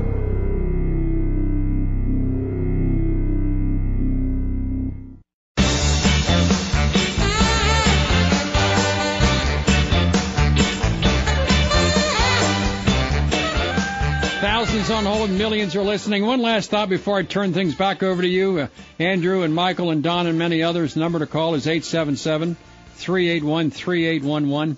Have you noticed that the left, the MoveOn.org, the Planned Parenthood that murders 3,000 babies a day, has kind of taken up the cause of the Parkland, Florida shooting and using these 16 and 15 and 17 year old students as props in their argument to set up this march on Washington in about two weeks? That they are funded now, these students, who a student actually looked at Marco Rubio, who's a fine U.S. Senator in Florida, and said, whenever I look at you, I see the face of Nikolas Cruz. Now, how do you respond to a 16 year old boy that says that to you? You can't be harsh with that person because they survived a mass shooting. But it's the way the left manipulates the media and rephrases and rechange and changes the terms of the debate. This is not about the needs or wants or desires of 16 or 17 year olds that have been traumatized terribly. This is about a United States constitutional Bill of Rights principle that is the, one of the foundations of our country.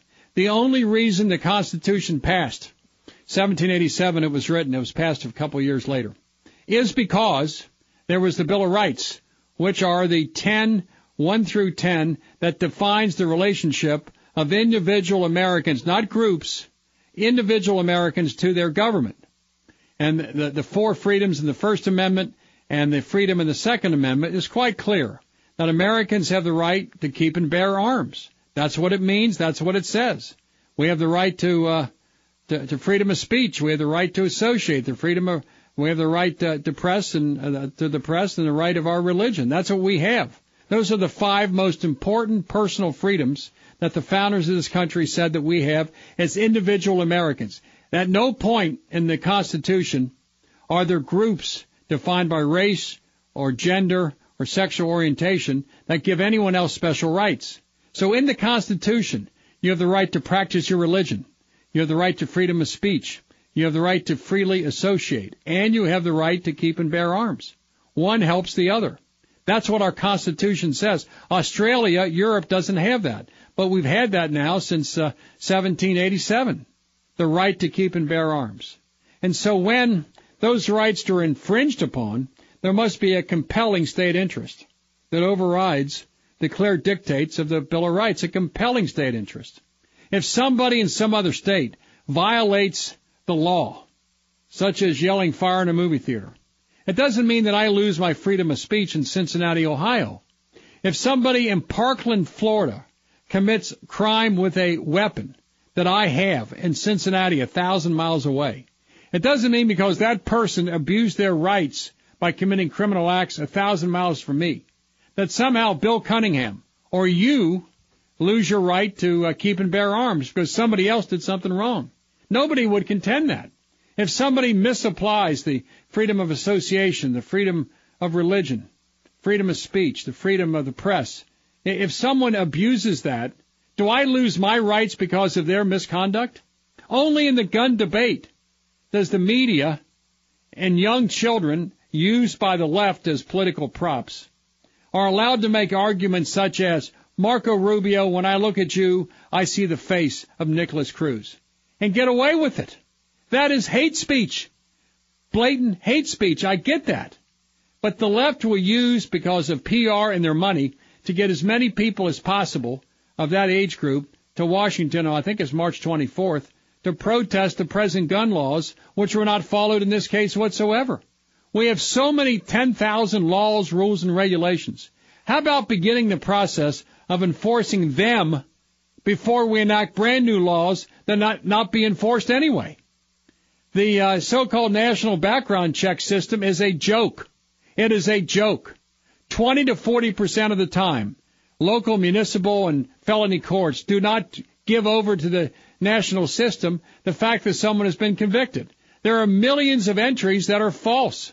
There are millions of names in that system that should not be there. There are many, many millions of false positives. And so how about correcting the present system before we enact brand new laws equally that will not be followed instead of acting as if there's some easy solution to this problem when there's 15 million AR-15s out there now. Let's continue. Bill Cunningham, the great American, in for the great one.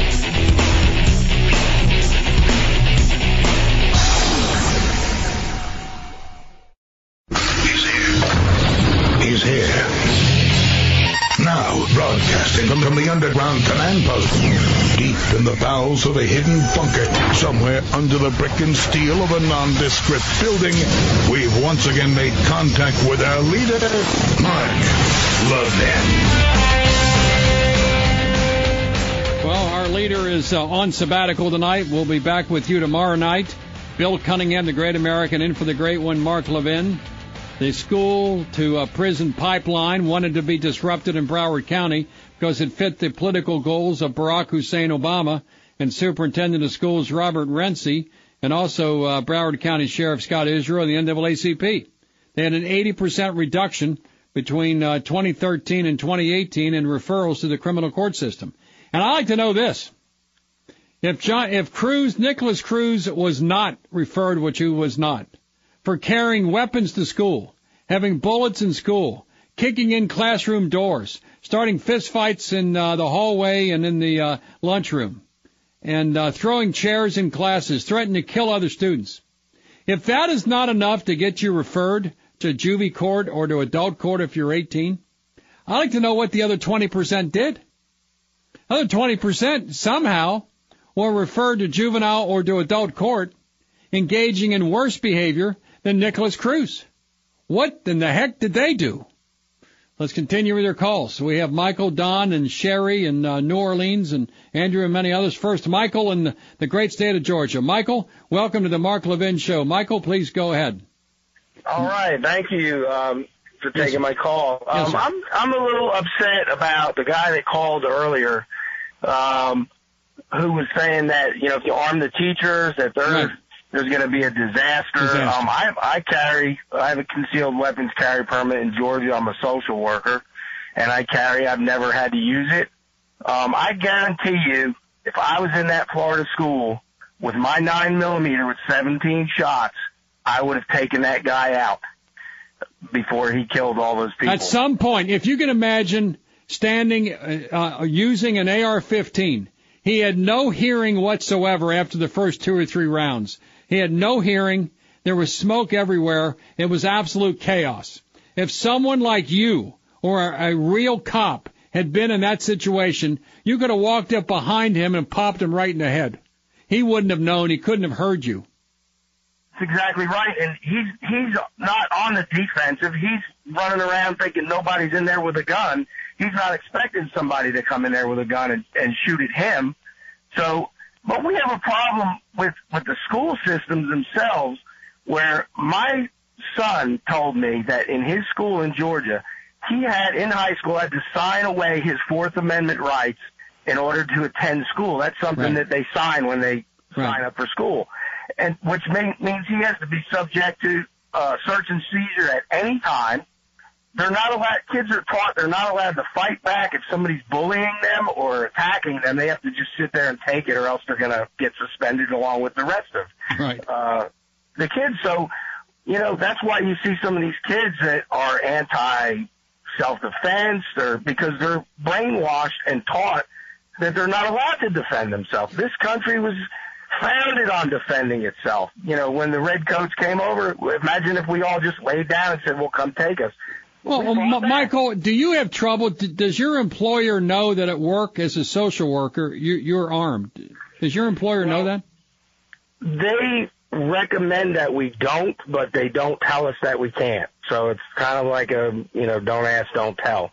Um, you know, and I don't, I don't keep it out visible in front of the No. kids, but you No. know, I do drug screens and things like that on, on people Sure. working for family and children's So, services. so, so you carry the gun rather discreetly. It's not on your hip.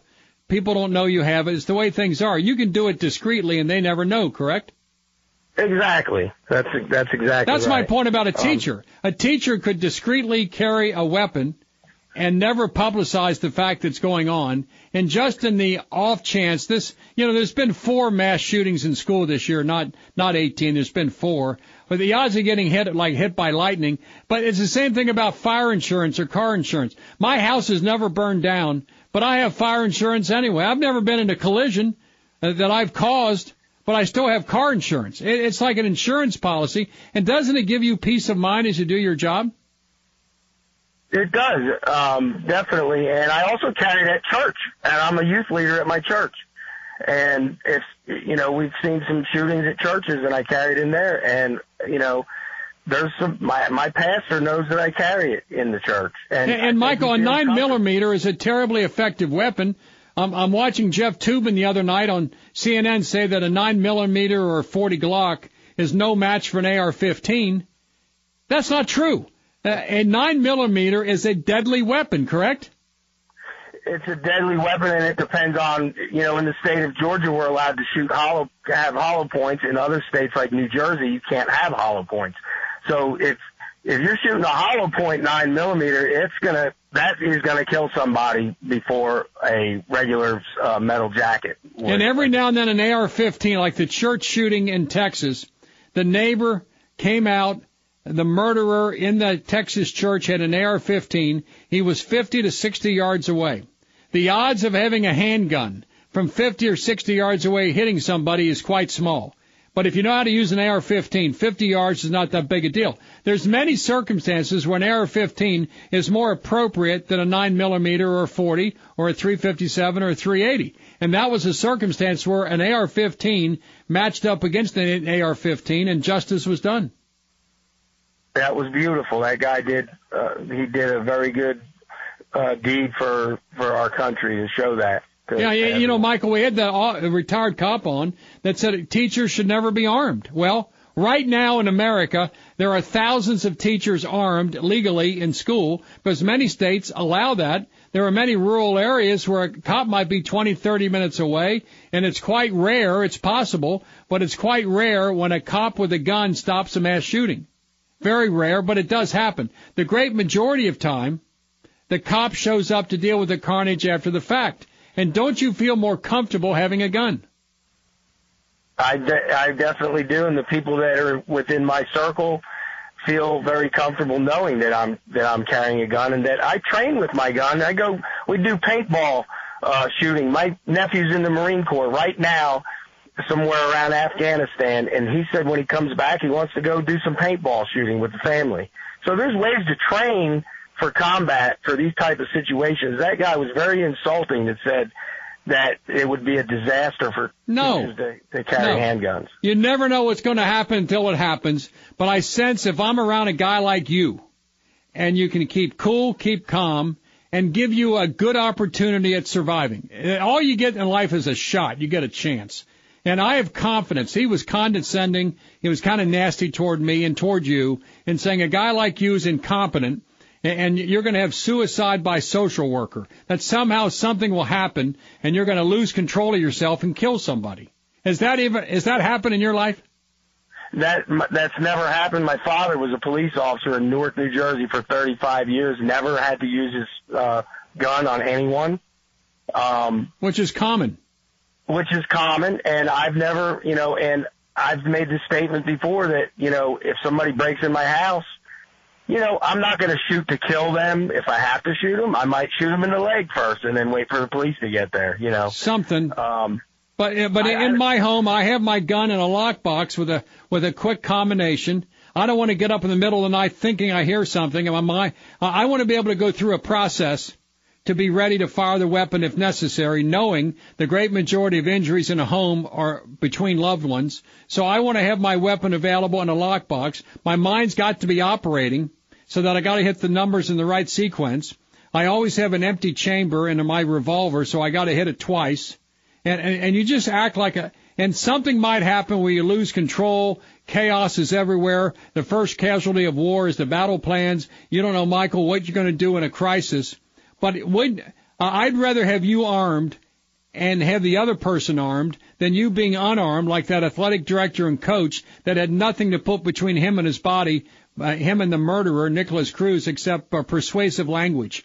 Uh, I want to give you an opportunity and maybe saving your life, and that's what it's all about. The Second Amendment is to help us against government and to make us feel safe and secure in our homes. And having weapons in my house makes me feel secure, and there's nothing wrong with that. And damn it, they can have my gun when they pry my dead cold fingers off the trigger.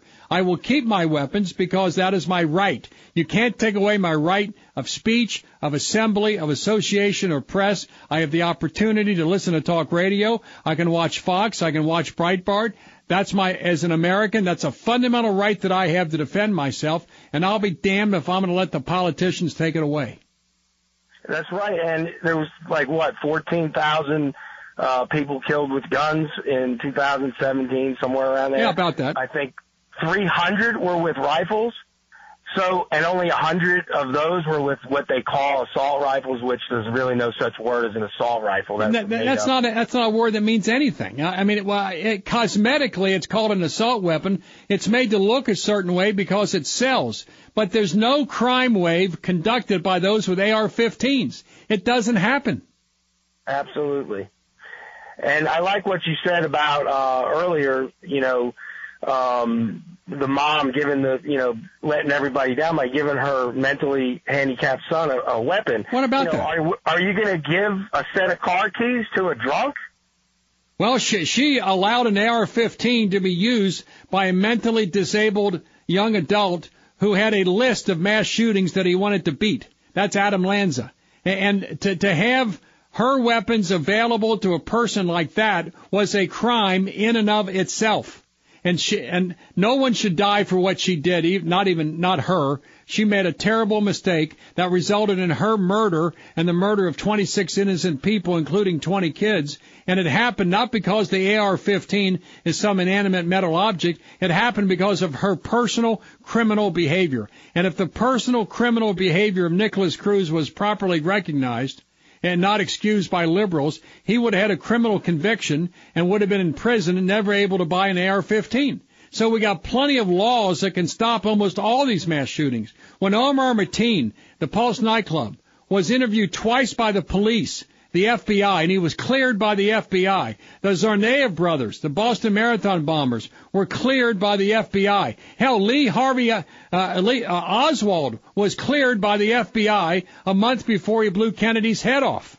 And so we have enough laws in place right now to handle these situations, but we got to enforce the laws that we have, and the national background check system is a disgrace. It doesn't work. It has millions of false entries, and the criminal court system rarely provides to the national uh, criminal background check system accurate information. It is a joke. And so, until we have more laws, how about enforcing the ones we got?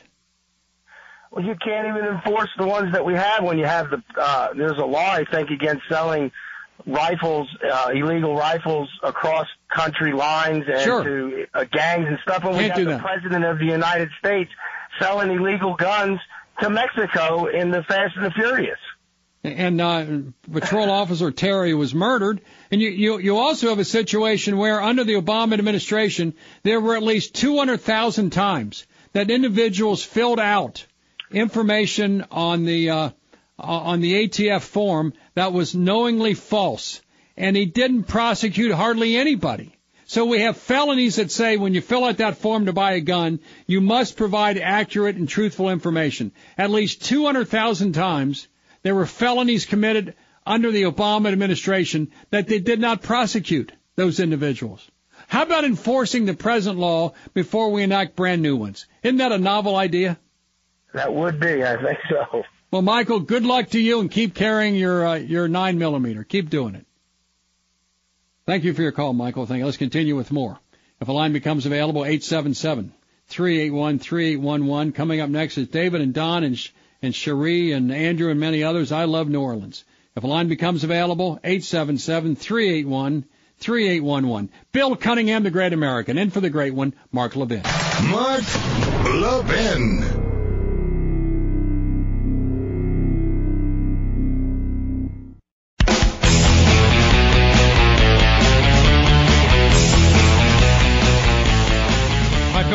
The great American, and for the great one, Mark Levin. Let's continue now with Dave in Westchester, New York. And David, welcome to the Mark Levin Show. Please go ahead. Well, how you doing, Michael? Michael, right? That's your name? Bill Cunningham, the great American. Bill? Yes, Uh, oh, I'm sorry, Bill. that's right. Uh, nice, nice to meet you, Bill. Listen, um, I, I have a couple of things to say. Uh, first of all, when Barack Obama was president, there was a lot of uh, Islamic terrorist attacks on U.S. soil, and you know there was a lot of cells, and there was Islamberg up in Hancock, New York. All right, that's just Right. one of the camps. Now, Right. that made a lot of American people very, very nervous. Sure. And I bet you, if you if you look at the statistics on how many people, American people, bought AR-15s, AK-47s, and every other kind of uh, Glock handgun, high capacity, only for the reason to protect themselves against a rogue band of, of Islamic terrorist squads going throughout the villages and towns because no one trusted Obama. Everybody since Obama was working for for um, the Islamic terrorists. You have to understand that he created ISIS. Him and Hillary. And and you mentioned the FBI. You know Oswald. Okay, maybe there's some Hillary Clinton FBI holdovers that are communists like her, and they're loyal, and they allowed this kid to do what he did because they wanted the communists want to take our guns. And General Patton said that we would have a problem with the communist Bolsheviks in 50 years. He said that was going to happen. And Patton, and Patton wanted to destroy the Bolsheviks. Right then. He, he was going to take German prisoners and, and, and pardon German prisoners if they're willing to help him destroy the Bolsheviks. And Eisenhower turned his back on Patton because FDR was always a communist and he was Well, FDR was dead. Uh, uh, that's uh, David. That's enough. Thanks for calling. But uh, by that point, FDR was dead. He died in April of 1945. All that, all that other stuff happened to Harry, S. Truman. The American people in 1945 in May and June never would have put up with a land army against the Russian Bolsheviks. It never would have happened. But thanks for your call. Uh, let's continue with more coming up as Don and Sherry and Jim and many others. Nikolas Cruz, Adam Lanza, both crazy, certifiably criminally nuts. But what also is crazy is when functioning adults engage in experiments using high school kids almost as guinea pigs, making sure that criminal, insane activity is not uh, held up for prosecution because it didn't fit the narrative of the National Democratic Party. That was the problem. So when the so-called promise, this collaborative agreement was entered into, the idea was to stop arrest. What it did was indirectly incentivize the murder of innocent people. Let's continue with more. Bill Cunningham in for Mark Levin.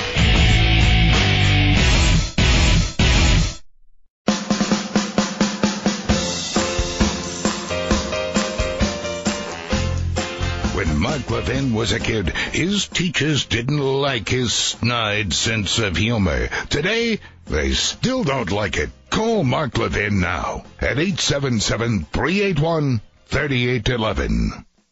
Billy Cunningham, the great American, in for Mark Levin, the great one, who will be with us tomorrow night. And I want to thank Richard Sementa, so many others at WABC that make all this happen so smoothly. Let's continue with your calls. We have Don and then Cherie's been there for a long time. Got to get to Jim in Scranton and Lou in Connecticut and Don in Virginia. Welcome to the Mark Levin Show. Don, please go ahead. Yeah, thank you very much.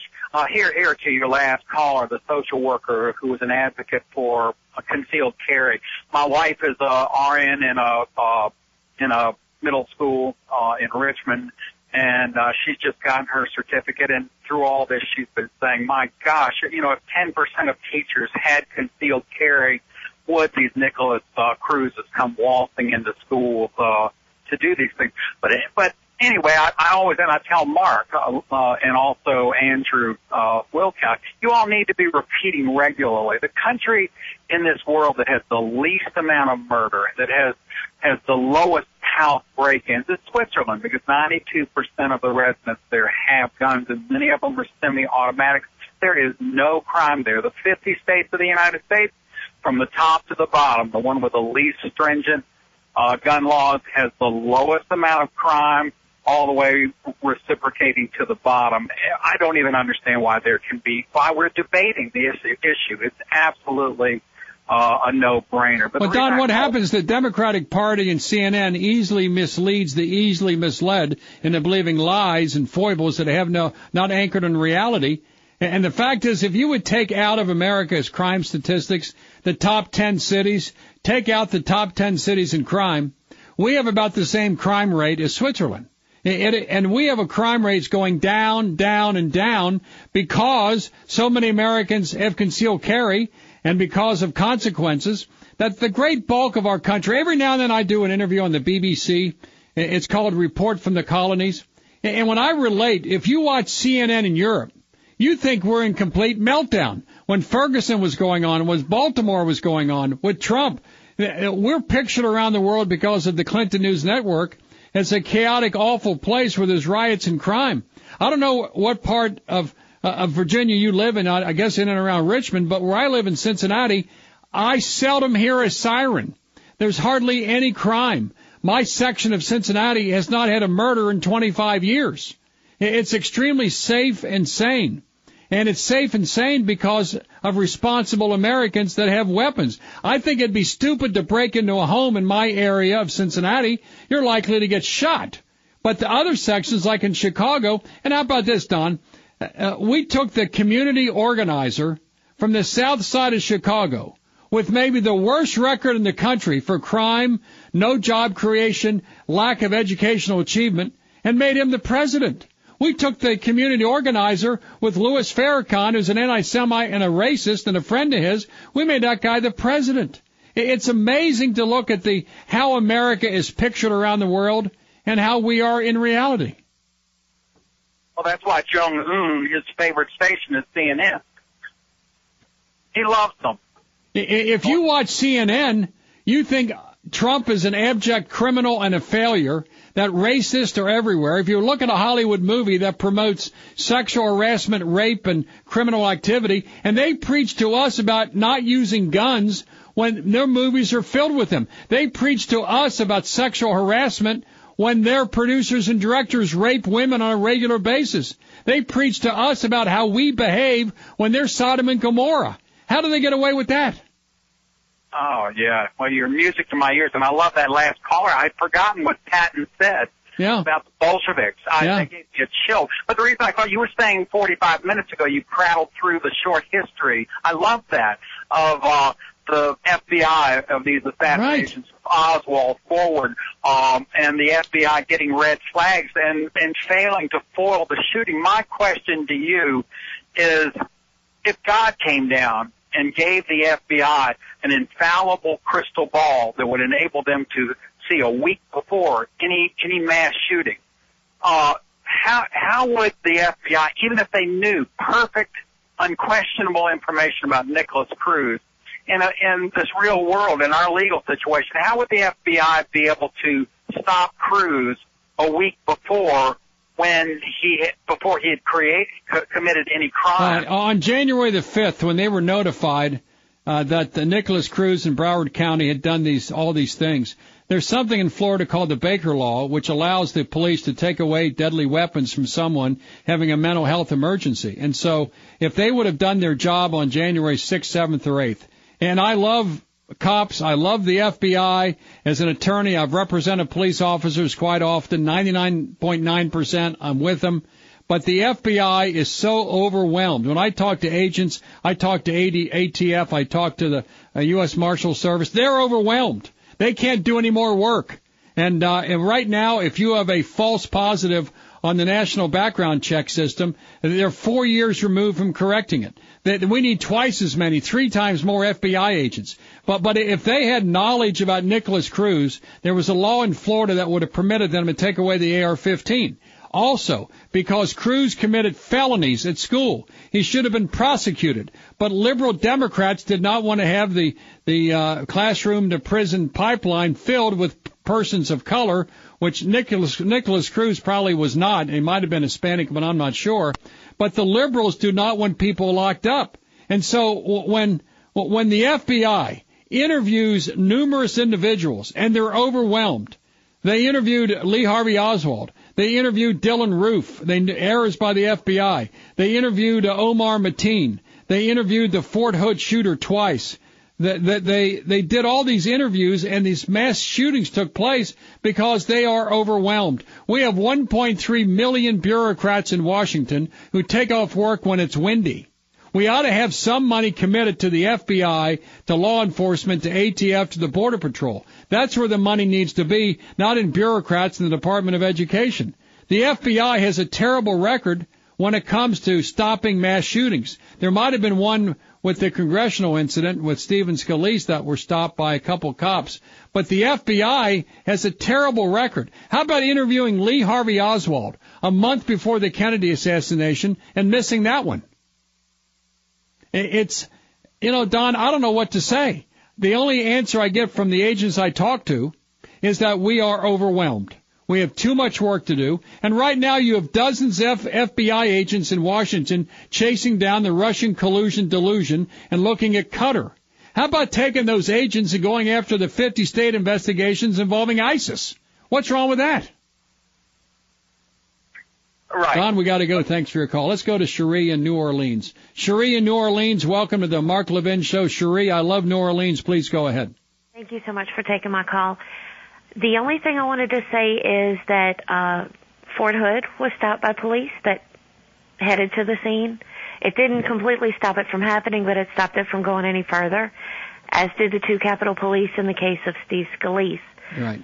But I think all the laws they're trying to make to stop these shootings are not going to work. You have to get rid of gun-free zones because that's where 98% of these shootings have happened. You know, back in 1979, New Orleans Police Department went on strike, and crime actually went down because everyone armed up. Absolutely. Absolutely. Uh, Korean grocers defended themselves during the LA riots with AK-47s and AR-15s.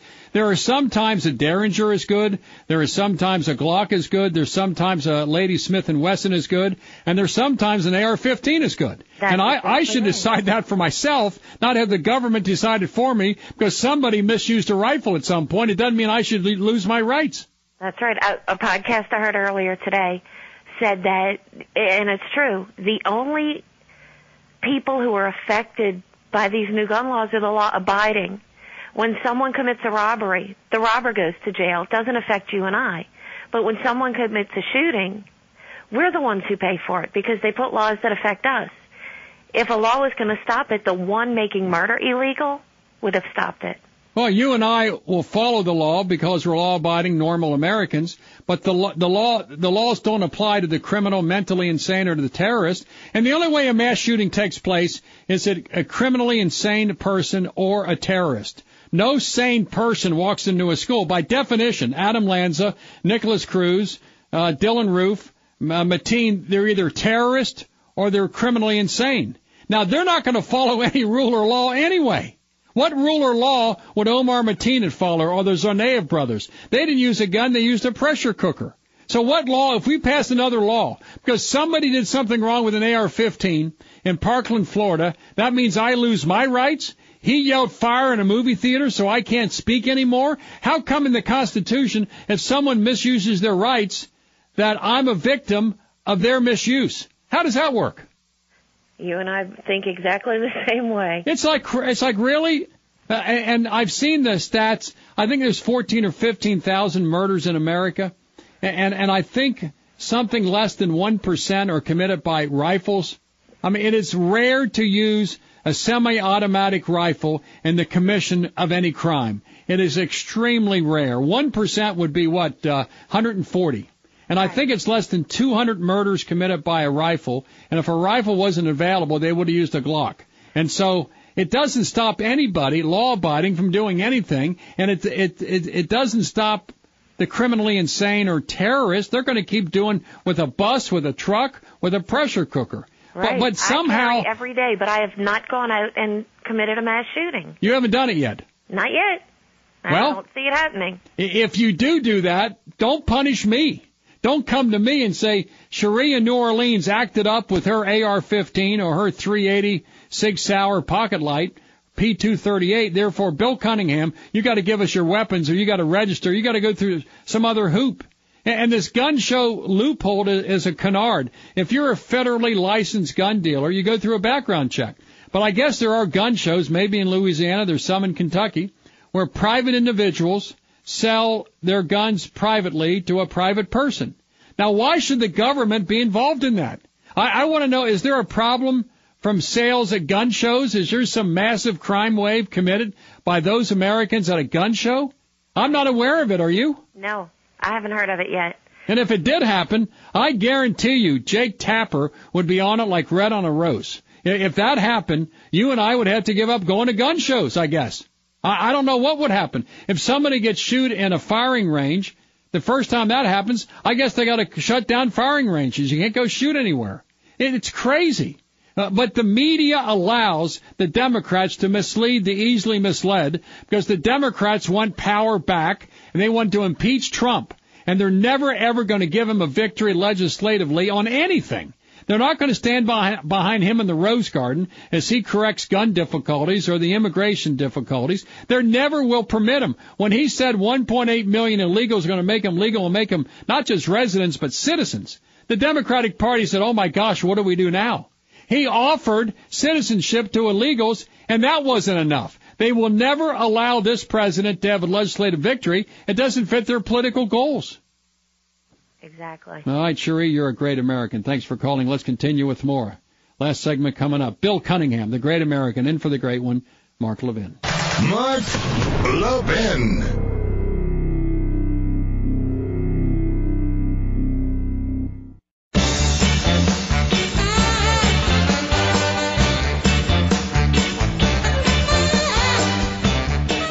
Bill Cunningham, the great American, in for Mark Levin. I want to thank Richard Sementa, the executive producer of the Mark Levin Show, and also Mike, the great call screener, for putting it through. And I, I say it many times whenever I pinch hit for Mark, I feel the same way.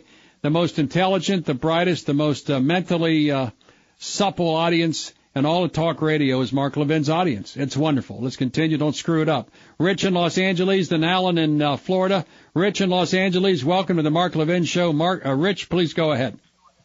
Hey, thanks for taking my call. I wanted to say that having armed teachers, I don't think is going to stop a school shooting because by the time they hear shots, it's already too late. Not necessarily, because you might hear the shot at someone else and respond. And right now, we have thousands of teachers in America presently armed in about 13 states. So, what would you say to them? Uh, well, I would I would think we could do better and, and prevent it completely by putting armed security at every entry point with metal detectors to prevent a shooter from ever getting in. Well, you know, I don't think the shooter would care about metal detectors. He'd go right through that. And secondly, well, yeah, there's an armed guard there with it. Well, you shoot him. And the the fact of the matter is that these crazy, mentally deranged individuals come into generally gun-free zones. And, the, and in the Broward situation, there was a deputy sheriff who was a coward that did not enter, but he was not in the building. And so, shouldn't it be up to local school districts to determine that, and not a distant, far away federal government? If you're in Los Angeles and Shouldn't Los Angeles determine in Los Angeles schools what happens there and let Idaho determine what happens in Idaho? Why have a national policy at all? Let the locals like you decide. And if you don't want it, don't have it. I agree. I mean, I, right now I live in a part of Ohio where there's guns everywhere. Most of my friends carry guns. I talked to Rich Sementa off the air, my uh, Mark Levin's producer. He said nobody carries a gun in New York City because if you do under De Blasio, you'll be uh, go to prison. I assume in Los Angeles, does hardly anyone carry a gun in L.A. Isn't it illegal? Yes, it is. Okay, where I am, it's completely legal and common. In fact, friends of mine have guns in their golf bags. Nobody in a wreck in Ohio would get out of their car and confront somebody else in a wreck because they're likely to have a gun. And my point is, Connecticut is not Idaho. California is not Kentucky. Uh, I would have one national law about a background check system that doesn't work, and then let each locality determine what they do with schools. Got to run. Thank you, Alan in Florida. Alan, go ahead. I want to get you on before we go off there. Alan, go ahead. Yeah, good evening. I'll make it quick. Got three little points. One, I think tomorrow I'm going to go to the police station and turn in my pressure cooker. Please do. And then, Yes. And then secondly, I believe in hardening the schools, but I'm concerned. I'm a concealed carry, and I know that if I draw my weapon, I'm going to be scrutinized under that yeah. circumstances. And yeah. if I happen to kill somebody, it's even going to be worse. So I'm afraid of putting the teachers in that much jeopardy if they're not somehow by law uh, covered like an officer would be if he drew his weapon. And well, look at this way. Don't put them in that position. Let them decide, and the local principal, superintendent, and school board, let them decide what the rules and regulations are. I'd rather have an armed cop in every school. I think that's the best. But some rural areas can't have an armed cop. It doesn't make economic sense. And so, what is wrong with you in Florida determining what your Florida schools look like, and me in Ohio or Richard Sementa in New York? Let each locality determine what to do. Does that make sense? Yes, well, I heard that one that was suggested by an officer that you you pretty much deputize the teacher. Then that kind of covers them in case they draw Sure. and fire. Sure. They're not, you know, they're they're less uh, able to or less likely to be prosecuted. Alan, we got to go. Thanks for your call. That's a great point. I want localities to determine whether teachers are armed or not, and not the federal government. Idaho is not like New York City. Pleasure pinch hitting for Mark Levin. I am told that Mark Levin will be with you and I tomorrow night. Bill Cunningham, the great American, in for Mark Levin.